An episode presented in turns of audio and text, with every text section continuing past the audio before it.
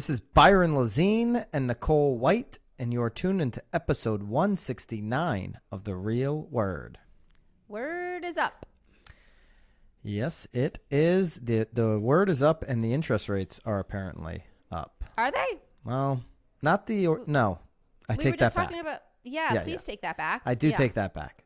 The interest rates are back down, which is a great thing. They are. They are down. It's a great thing for buyers. Yes. Great time to, to lock into a very low rate. They're actually back under You three, so that's oh, good you were news. trying to segue into it and you failed. I was going to segue, but they are up in certain types of purchases or about to go up. So, vacation home buyers, they propped up the mortgage market.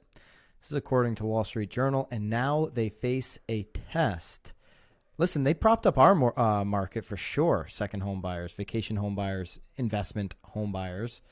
Over the last year, our market, Nicole, on the Connecticut shoreline was definitely propped up by these types of buyers. But Fannie sure. and Freddie changes could make mortgages that surged to records during pandemic during the pandemic more expensive. So let's break out break down exactly what is going on, and, and then we'll give our we'll say if this is a racket or not. So, sounds like it's getting quite racketish, if you ask me. Uh, essentially, the two mortgage giants, Freddie Mac, Fannie Mae, uh, whose government backing is crucial to holding down mortgage rates, they are they buy all the mortgages, right? So they're buying mortgages from. If you go to a lender, then Fannie or Freddie is probably going to buy that mortgage, or if they don't own it already. So the government is essentially saying, and, and, and not, I just won't use the government. I'll say exactly who's saying it. It was the Treasury Department. Treasury's view is that second home and investment properties are less oriented to the missions of Fannie and Freddie to support affordable housing. So they want, and they've put a restriction that uh, Freddie and Fannie cannot hold more than seven percent of their all the mortgages that they hold. More than seven percent of those cannot be investment or second homes. Okay, so essentially what that means, and they need to get into compliance by June 1st on this rule. Essentially, what that means is interest rates on those types of purchases are going to go up. Potentially, down payment, like you got to put down 30% instead of 20%. Uh, but interest rates are definitely going to go up for people looking to purchase a second home.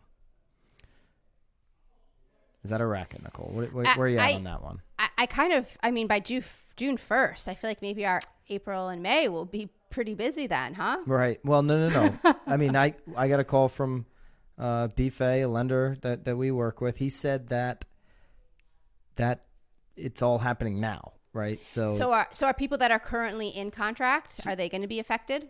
uh, if their if their rate is locked, then no. But if they don't have a rate lock, yes. Uh, according to lenders, they will be impacted. Lenders got no notice on this. This is just like, hey, here you go. Here, this is now the new normal.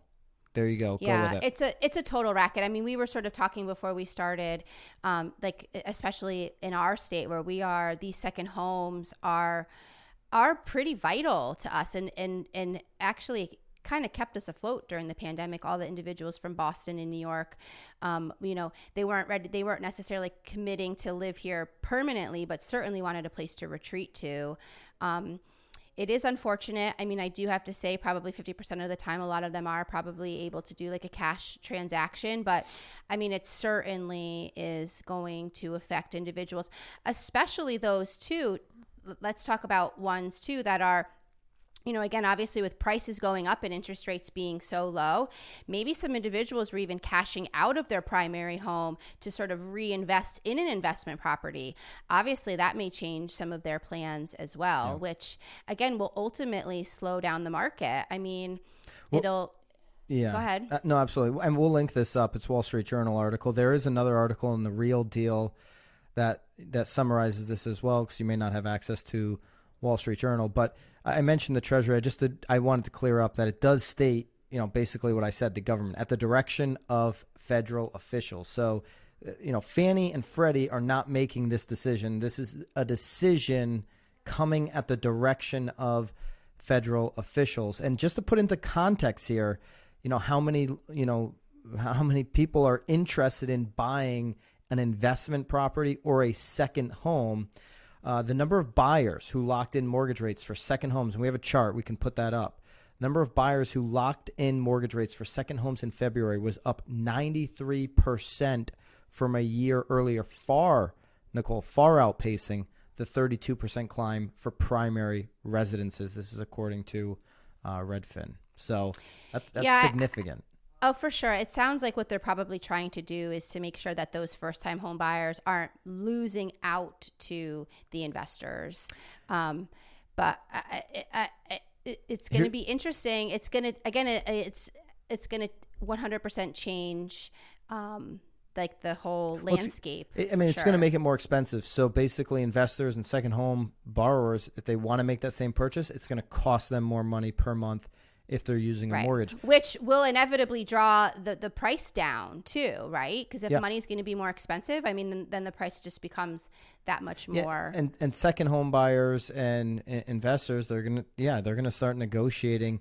You know, it, it does impact a certain price range, right? Because if a second home buyer is more For of a luxury purchase, or you know, I don't know, the investors.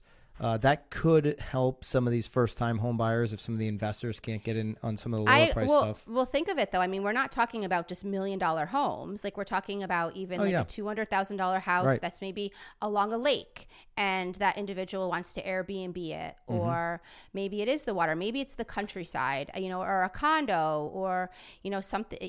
It's gonna, it's certainly going to affect all price points, um, and will definitely stir up this already crazy market that we're in. And so again, Fannie and Freddie they get, they've got to get under seven percent of holdings in these types of loans. Here's another chart we can put up from Mortgage Bankers Association that in February of 2021, 14.1 percent of all mortgage applications were these types of loans. If you go all the way back to 2010, it was the the um, percentage of applications was never ever under 7%. The only time it dipped to 7% exactly was March and April of 2020 when basically and May when basically all applications dipped for a 2-3 month Of course, period, right? But that was the only time going back all the way to 2010 that applications were anywhere close to 7%. They were on average in the 9, 10, 11% range. Uh, it's shot up even more so now to over 14%. So they're pumping the brakes on the second home and investment market by making it more expensive. Now, and there, there's an example in here where actually they use an example, Nicole, of uh, an, an insurance guy who Mm-hmm. was from Essex, Connecticut, buying a home in Vermont. You know, a little Yep. local uh, local. thing there. Anyways, Yep. This particular buyer buying buying a ski home in Vermont would have uh, been locked in or did lock in. I guess they got in by the skin of their teeth there at three percent. Under the new rules, it would have been close to four percent, costing about fifty dollars more per month if you know all the numbers were still the same on their Mhm. mortgage. So, eh, I mean, one would argue, and in the comments in the Wall Street Journal, somebody said if you can't, you know, afford the extra fifty bucks, think it was forty-five bucks. If you can't afford the extra forty-five bucks a month on a mortgage for a vacation home, you have no business buying a well, vacation but, but, home. But, we're it's also like, talking about it's just more investors, though, expensive. too. Yeah, yeah. Well, then you're going to just charge more in rent each month. So, Correct. I mean, is affordability really there? Then who the hell knows? Yeah. You know, total So, racket and total uh, racket. you know, I would I would like to see less federal advice in all of our lives and, and certainly in uh, real estate as well. So that's where I sit on that one. Racket number two. Zillow's latest report revealed that 11% of Americans moved during the pandemic. Is this number high or low to you? Just off a gut check, Nicole. Oh, jeepers creepers! I asked you that question. No, I no, have no. no, you idea. Asked me, you asked me I what said, it was "What? last What is year. it usually? And What it is do- it? No, Zillow I doesn't don't. tell us what it is. Zillow doesn't tell us, and I feel I feel kind of foolish that I don't know. But um, I have. Well, I mean, again, based on what we've seen, in my mind, eleven percent must be high. I mean, Well, it was Z- Zillow keeps talking about the great re- reshuffling. We've talked about this so many times. I feel like I can't talk today. Ha- You, well, you can't. Ever, well, you can't ever talk. So No, no. Well, it's a good. I, I, great job at a podcast. Can't talk. Yeah. Uh, and they even reference the great reshuffling here from urban coastal hubs to nearby far flung suburbs they have with more that space great- and lower prices. Map showing where everybody. Yep, we're gonna put that map up there too. We're putting a lot of maps up. So Wow, you know, a lot of people from LA went down to Austin and Dallas. Yeah, California's moving to Texas. Northeast is moving to Florida and, and the Carolinas. which they always Uh, have. Chicago's moving to Arizona and, and Florida. Um, so yeah, you've got all this kind of stuff. Northern California is moving, I guess, up to Washington, not Seattle. uh, Seattle specifically. interesting Those, 'cause these are whole metro hubs. city. Metro Yeah. hubs, yeah, yeah. So Yeah. Uh, take a look at that. This is a great Inman article just to dig around on some of the. There's a lot of numbers in here. So this is 25, Lots of numbers. 2,500 Yeah. Americans were surveyed, and that, that's how they got to that 11% numbers. 20, uh, maybe a small sample size. Um, 75% with the majority, 75% leaving their locales to take advantage of lower home prices to be closer to family, you know, or to be closer to Or, family. yes. But yeah, yeah. So, but the lower home price is interesting because now you can, you know, let's just look at that at that chart again. New York to Miami. Well, you can get a lot more for your money, better lifestyle for sure. Even though if you go to the Last Real Word, we talk about New York City and people going back to New York as recently as the last couple months. But pound for pound, dollar for dollar, what you get in Miami or South Florida in general and your lifestyle, it's tremendously better than New York City.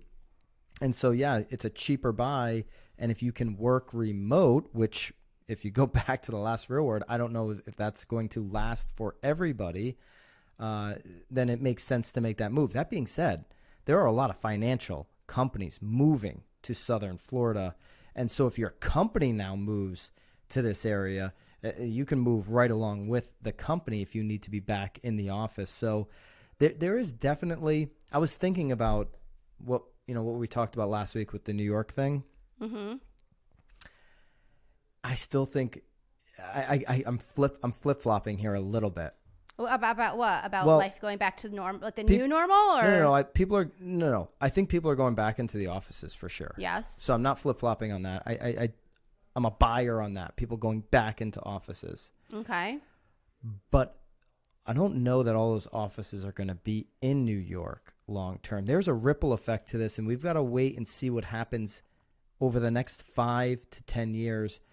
I I don't know that all the companies are going to stay in a Well, city like New York. there's going to have to be some incredible incentive. For well, the sure. incentive is they relocate their company to to Florida, and No, but I'm saying I'm saying that the, the states, the, the the the cities are going to have to offer some sort of hopefully some sort of incentive or at least the landlord like there's going to have to be some sort of incentive for for them to to want to stay for sure. South uh, Florida, specifically on the East Coast, has, has been pulling that off. So, uh, big companies have been relocating there. Obviously, to Texas as well. They're, they're in the news for that, and so it's like it's like college football recruiting, right? The mayor of Miami, the governor of Texas, the, the, they're recruiting big companies. That's, that's really Absolutely. And they're not just financial companies. They're they're they're they're um yeah, all kinds yeah, yeah, yeah. of, all kinds of companies. Right. Um, so I don't know. I, I, I'm I know that I may have come off and go back and watch episode 168 last week, uh, where we break down the the New York. You know the leases are up and people are you know office spaces up and people are moving back in into New York. I am bullish on on New York making a comeback, but they also fell so far. I'm uh I'm still very much bullish on on people going to I these still- states that that make I- a far a whole lot more sense on uh, you know lifestyle and financially. Absolutely. I, I agree. I do think, though, that I think that um, if people don't have to go into the office, again, which is sort of counteracting what we had sort of talked about last week, but I think that people still that, you know, who are diehard New Yorkers are still going to want to go back to the city as long as it's safe. And then they can just potentially work from home too. But yeah, it, the whole thing will be very interesting to see how this whole thing sort of irons out. And with all these moves, if if that number is true, 11% of Americans moved. there's going to be a percentage of people that change their mind, move back. There's going to be buyer's 100%. So I think Zillow, I've, I think Zillow's been right on this that there is going to be a great reshuffling, that there's going to be a lot of moving around, which also makes more moves because people will move back. There's just, I think, I, I'm a believer and a buyer that the great Well, they have the most. They have the most data out of everybody. So uh, I mean, they have their finger certainly on the pulse. And remember, millennials are driving a lot of this too. Uh, the majority of millennials in this year, 2021, are turning 30, uh, or, or is that the average age? Axios just did a uh, a study that I just saw. Millennials, they're ready to take over the real estate market. They say, but they, you know they've been taking over. About 4.8 million millennials are turning 30 in 2021, and if they haven't already entered the home buying game, they're expected to. So that's also you know creating this this reshuffling effect. Um, For sure. definitely not a racket. I, I'm a buyer of Zillow's take on lots of moves are happening now and in our future. So that's that's a good thing if you're an agent, despite the fact that those interest rates for second home and investment properties could be up. All right, let's go to the marketeer of the week. This is a Jimmy Burgess article on Inman. Jimmy has a podcast, the Real Estate Sales podcast, and he lists out 12 videos every realtor should be making. I would say that all 12 of these videos are fine. They're great videos to go ahead and do. You should be doing them. A lot of these lists, it's like all of them are good things. So none of these are going to be a racket, but we're going to give you uh, the list of 12 here and what one Nicole and I think you guys should put at the very top of your list. We're going to give you each our opinion on, on which one you, you should do at the top right away. All right? Okay.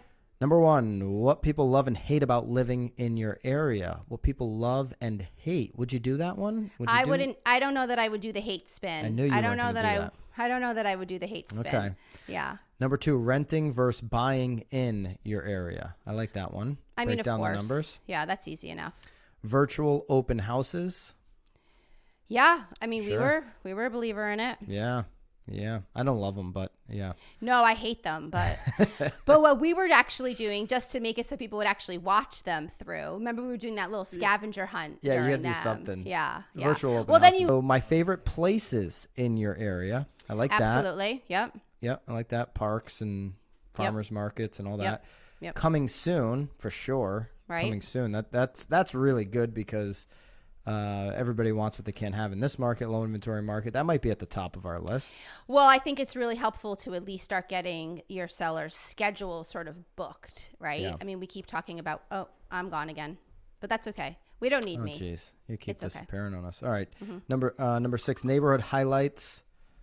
Uh, Which sort of sounds like your favorite places in your area would be a neighbor Yeah. highlight, but similar. yep. And, and for me, neighborhood highlights would be stuff that like only people that live there know about. That that would be a you know a highlight. Like I don't know. I, I think I would I would use it more as a connector within the community. Of you know, course. so if you know if there's a certain little nature trail that only people that know about it. A nature trail. Do you Yeah, know where nature, nature trails trail. are? You know where they are? Yeah, I know where Okay. Hmm. some are. Some secret ones. Interesting. Number, well, from when I was a kid. Number seven, cost of living in your area. That's a good Yep. one. Very educational. Uh, an about me, so about you, the agent, sure. Testimonials, new listings, area demographics, and number twelve, interview local business owners. Nicole, what's your number one pick right now that everybody should go out and shoot? So, um, I guess, like, are we talking about the easiest? Are we talking about like? No, what what would you say is the most important one? Because listen, a lot of times you go to a conference, you get a list like this. You're like, oh yeah, I want to shoot all twelve of these videos, but you're overwhelmed with too much Oh, yeah. information. I so which one should you start with because it's But the I'll- most important? I would definitely do um, your neighborhood highlight, which also again kind of piggybacks this favorite places in your area. I don't know that I would necessarily specify like this is my favorite pizza place because you don't want to actually like turn your back on the six other pizza places that are in your area too. But I definitely think highlighting your town, especially if you're a new agent, is a great way to get your face out there and like the shareability of it. You know, you get, you know, God forbid the the chocolate shop is behind you during your video. You know, they're gonna then share it. Then like the bookstore will share it. Um, and I think that it'll certainly have a rippling effect to get your face out there. So I think that would be the most important in terms of like brand building. Yes. Okay. Yep. Yeah, I w- well, I would say f- I'm gonna have a one and a one A. If you don't have an about me video yet, you probably probably could start there. Um, but factoring in that, I, I would say most people do. Let's go. I'm gonna go with uh, doing some type of interview local business owner series. I've always been bullish on that. You're going to get the respect of the business owner. You're going to, you're going to get awareness on their business at a time when they probably need it. Uh, they're going to remember you for doing that. There's just so much good that can come from interviewing local business owners, and so love to see you go out and start well, that series. and right what away. a great way too if you're af- if you're um, afraid of being in front of the camera or um, a little shy, you know, throw the camera on someone else. Here. If you missed any, we've we've done four confessionals now. We've done the broke Oh. agent. We've done Zach Faust. We've done uh, Jill Biggs and then Tom Ferry. Go back and check those out. Subscribe to this podcast. Uh, subscribe to the Real Word on YouTube, and and definitely check out those confessionals. Nicole, have a safe trip. Thank you. Um, thanks for breaking. That's a seven thousand dollar camera, Bobby. I can't That's imagine it's overheating. You know, that's what But- happens. It's at least Well- six thousand. Anyway, I made it to the end. All right. All right. Keep it real. We'll see you guys next week. See ya.